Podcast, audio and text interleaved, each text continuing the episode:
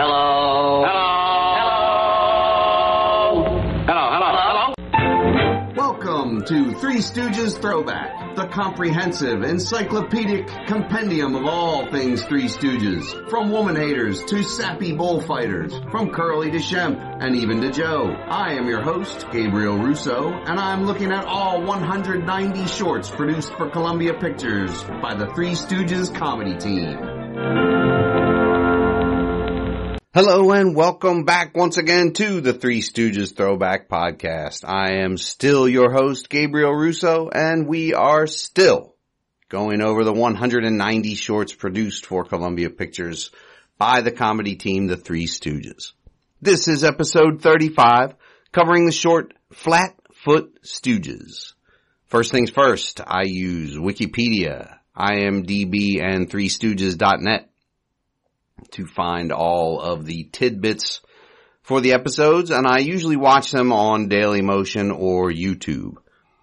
I've read almost every book on the boys. Um, I am not an expert in any, by any means. I probably make mistakes, uh, but I'm a fan, and so I use my own brain to formulate opinions on the shorts, and I regurgitate the opinions of others. With that being said, let's get on with the show. Flatfoot Stooges has a runtime of 15 minutes and 30 seconds, making it one of the shortest shorts by the boys. It was filmed over four days from October 25th, 1938 to October 28th, 1938. It was released to a waiting public on December the 5th, 1938, so we missed the anniversary by just a few days. But that would make it the final release from the Stooges in 1938 for a total of eight in the year. This is a shorter turnaround time than the last few, uh, at only around a month between shooting and release. So Curly, Larry, and Moe are the stars, obviously. We get a title card that says, quote, with Dick Curtis, Chester Conklin, and Lola Jensen, which is a little different. Giving credits is, uh, kind of on and off seemingly here. So produced by Charlie Chase and Hugh McCollum and directed by Charlie Chase with story and screenplay credits going to Charlie Chase. The supporting cast has some returning folks as well as some first timers with the Stooges. We've got Chester Conklin who got featured credit. He's uh, Fire Chief Kelly. He had 307 credits to his name. He was a popular comedian who, uh, who when he was a kid, he won a recitation contest. So reciting, you know, monologues or something. Uh, so he won the contest and he ran away from home. Wow. Uh, this is a home where when he was eight, his mother was found in the garden burned to death. So no wonder he ran away from home. He was hired as Keystone Cop for Mack Sennett at $3 a day in 1913. He did a series of films with Mabel Normand, Mabel Normand, I believe. She was huge. Um, she worked, he worked closely with Chaplin also, evidently. Mack Sennett back then, he gave everyone their start. His name is always coming up. He did the Keystone Cops. He had one of the first movie studios out there. So we've got Lola Jensen as Cricket Kelly. Not much on Lola. Two Stooge shorts. Around 20 total credits to her name. She passed in 2001. And, uh, now I'm left wondering why she didn't work more. But, oh well. Dick Curtis is Mr. Reardon. He was in 17 Stooge shorts and 241 movies and TV credits to his name. He was always a villain, but he did a lot of comedy because he was seen as being good at it. He had good timing. He was also one of the uh, crew members who tried to rescue Fay Wray in King Kong. Um, that is a film in which he was seriously injured and did not work for two years. Wow. So he and another cowboy actor helped develop Pioneer Town, which is a movie set location where a number of westerns were shot. Uh, we'll have more on Pioneer Town in some future episodes because that comes up a few times. So look out for that. uh, Kernan Cripps is the fireman at the alarm. He had 258 acting credits, eight of which were with the Stooges, but there's not a whole lot else about old Kernan. We've got Bruce Mitchell. He's the one that was reading the newspaper. He's got 160 acting credits, 69 credits for directing. He did three Stooge shorts.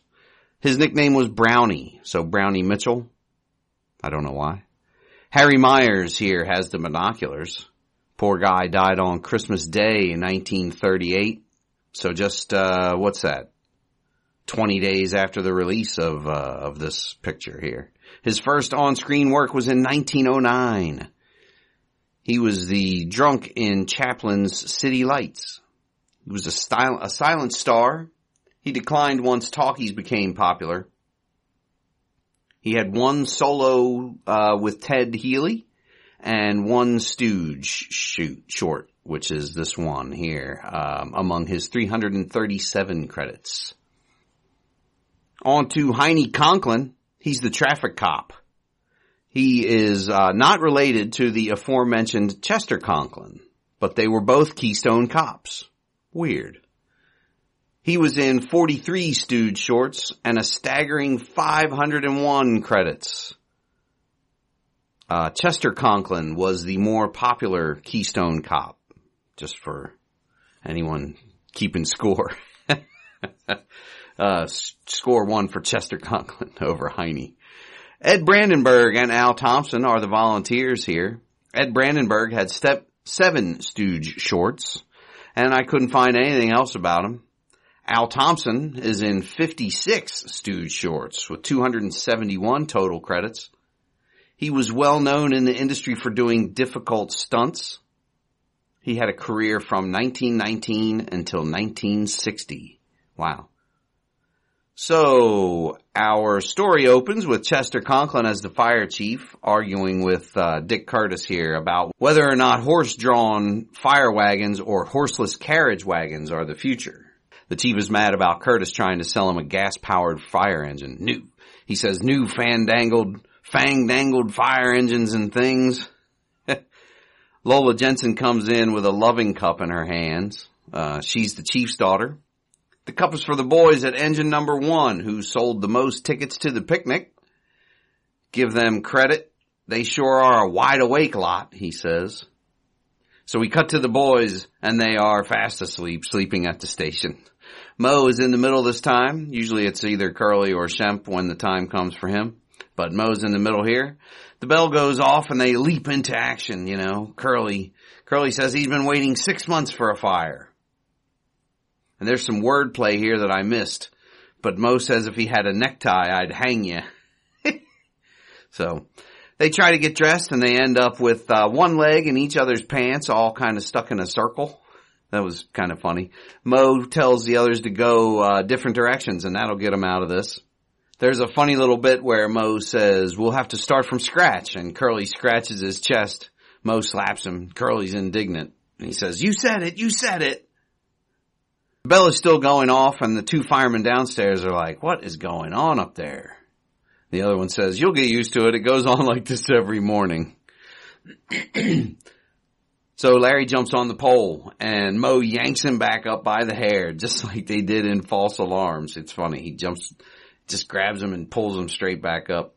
Curly jumps on the pole and Moe goes for his hair, but obviously. So Curly sticks out his tongue and Moe conks him on the head and down he goes. So the boys run around shouting orders as uh, the firemen at the phone are just watching them sitting there.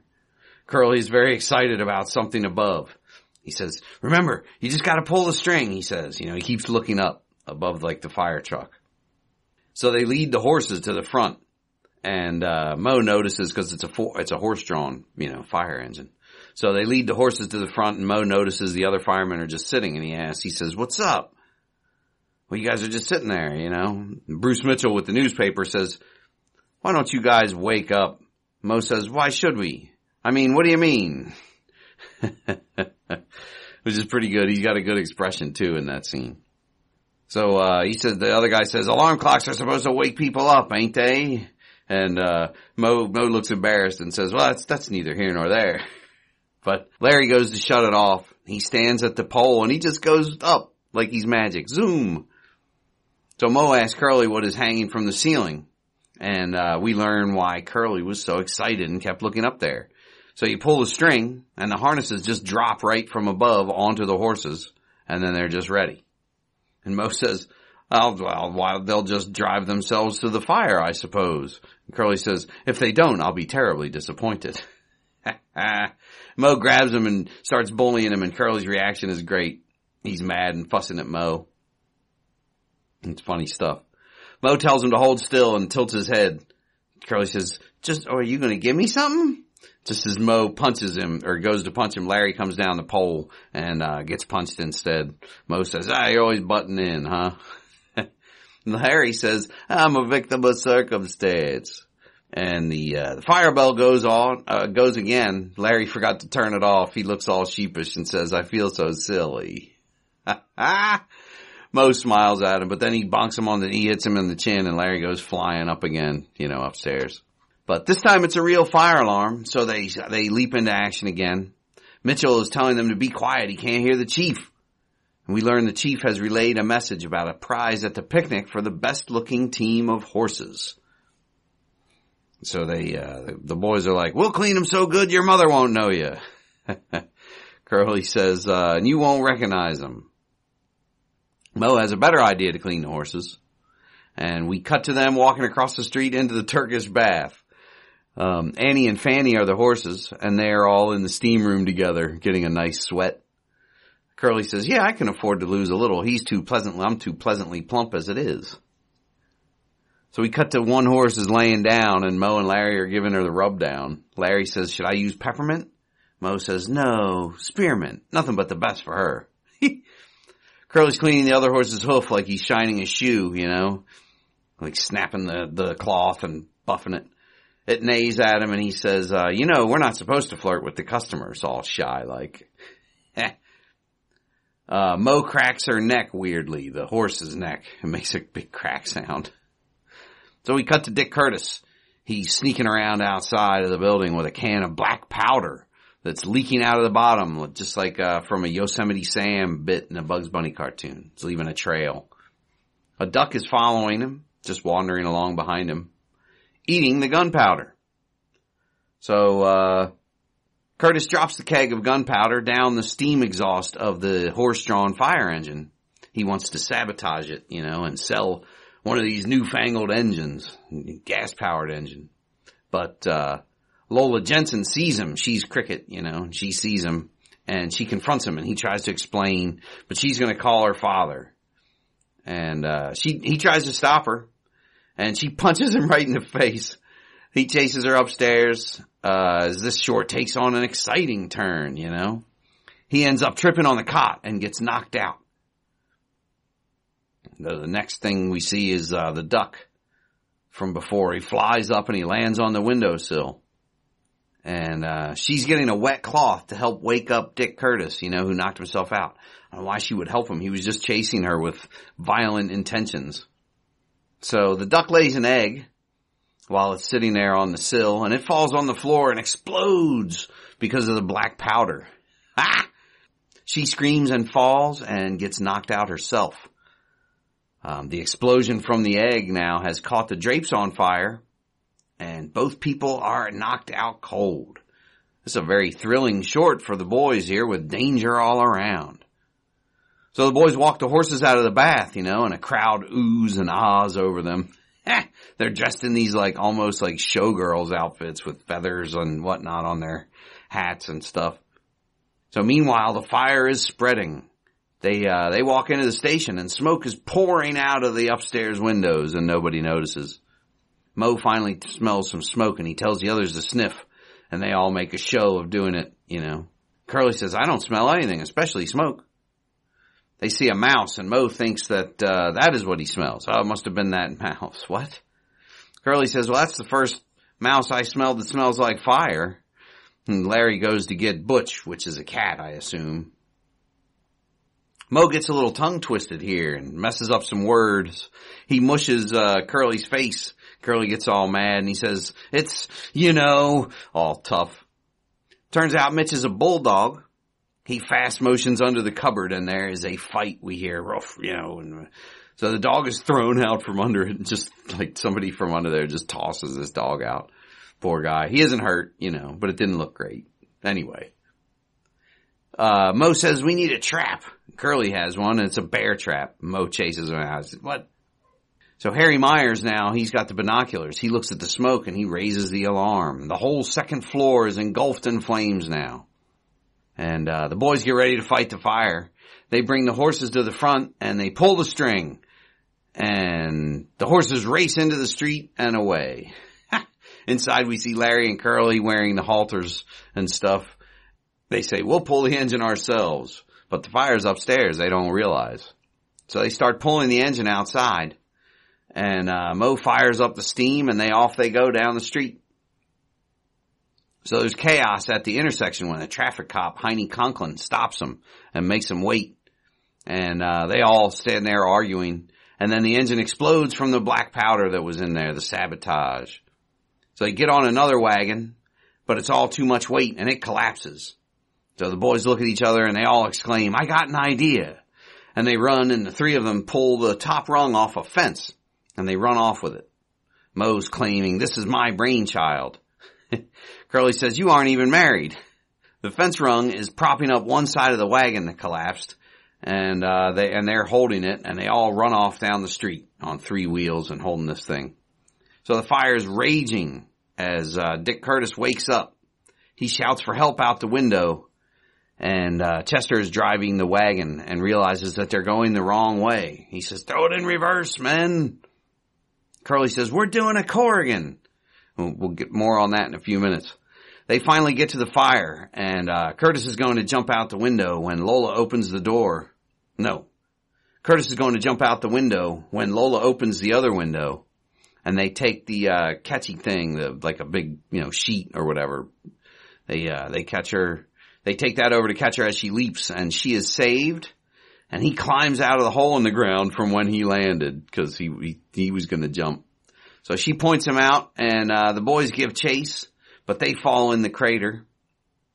Moe was ready to let him have it like this and he hit Curly. Larry says, I wasn't looking. Like what? And Moe hits him. Curly shouts, he's coming back. And they all climb out as, uh, we fade to black with a very odd ending to this one. It's very strange. So this is the first short to use Three Blind Mice as the theme music, although it won't become regular, the regular theme song, until, uh, We Want Our Mummy in 1939. Flatfoot Stooges is a pun on a 1938 jazz song, The Flatfoot Floogie with the Floy Floy. The Flatfoot Floogie with the Floy Floy by Slim Gaillard. the flat foot Floogie with the Floy Floy. I like that. Well, I mentioned earlier that there is a line that is messed up or whatever, and um, it seems that the boys are shown saying dialogue incorrectly in this short on several times, several occasions. They would just flub a line, you know, but uh, like like it happens. But it was because Charlie Chase was so um, in a rush. He rushed through directing his shorts so that they could come in ahead of schedule all the time, so that he got a good, you know, he got a good reputation for coming in ahead of schedule on his shorts. Although maybe the quality control slipped a bit. He rarely stopped for uh, retakes. And this one had some really fast patter for, for a stooge short, and so there you go. So the Corrigan, when Cor- Curly says that they have to turn around, you know, and he says we have to make a U-turn, and so Curly says we're doing a Corrigan. He is referencing Douglas Wrongway Corrigan, who had recently returned from a transcontinental flight from Brooklyn, New York to Long Beach, California. Instead of turn, instead of landing in California, like he was supposed to, he just kept on going and he went to Ireland uh, turns out he did not actually make a mistake, uh, which Curly is referencing. He was denied permission to fly nonstop from New York to Ireland, and his error was seen as deliberate. So he got a big, like he just pretended, oh, I made a mistake, and kept on going to Ireland, even though he was told he couldn't. He never admitted that he, that, so he got a bigger parade than Lindbergh though when he, uh, on his transcontinental flight. Larry's line, uh, when he says, I'm a victim of circumstance, is the first time anyone other than Curly says this. We've got right before the egg explodes. It takes a second for the flame to ignite. And then that's another instance of, uh, Chase not wanting to reshoot to get it right and just get the timing just a little bit, you know, better. Moe's blown line that I referenced before, um, is what to do what do you expect a fire mouse? I mean, a firehouse mouse to smell like? A petunia? A firehouse mouse. And he says a fire mouse. I mean, it's just a mini thing, but it, you know, he could have taken two minutes to go back and record it again. Curly's blown line is the horse, uh, falls on the harness, on the harness. I mean, the harness falls on the horses. This short is wild and weird with the exploding egg, um, the danger of the fire, you know, that's just kind of, it's way more intense than, you know, than most, than a lot of other ones. We've got the, the blown lines. We've got lots of sped up footage. This one gets a 7.9 on 3stooges.net. I'm not quite as impressed, and so I'm going to go with a 7 on this one. It's pretty unspectacular in my opinion. Still had some funny moments, don't get me wrong. It is a different sort of a short, which is nice. I, I mean, you can't, you can't fault them for that. It's, like they got to try all different things. The ending in particular is really weird though. So where they try to run away as Curtis is coming back, what it's like something got cut or something like, you know, for time again. I don't know, like, and he just said, ah, forget it. We don't need the end. We don't need that last scene. We're just done. I don't know if that's the case or not. It left me a little flat. That's all. Not terrible, a seven. I think that is going to do it for this episode. Tune in next time when we will look at the next short, Three Little So-and-Sos. Thanks for listening. Thanks for all the nice messages about the podcast. You can go to anchor.fm if you want to make a podcast. Like I always say, it's a great free site. It takes all of the guesswork out of making your podcast. They've just introduced like uh, video casting and stuff. I'm going to start looking into that. Maybe you'll get to watch me as I babble. um, they make it easy to make a little bit of cash on the side, you know, it's, so, you know, there's no harm in that. And there's no data limit. Please rate and review the show if you like it. Go to iTunes if that's where you listen to it, wherever you get it from. Rate and review the show. Send me an email if you wanna.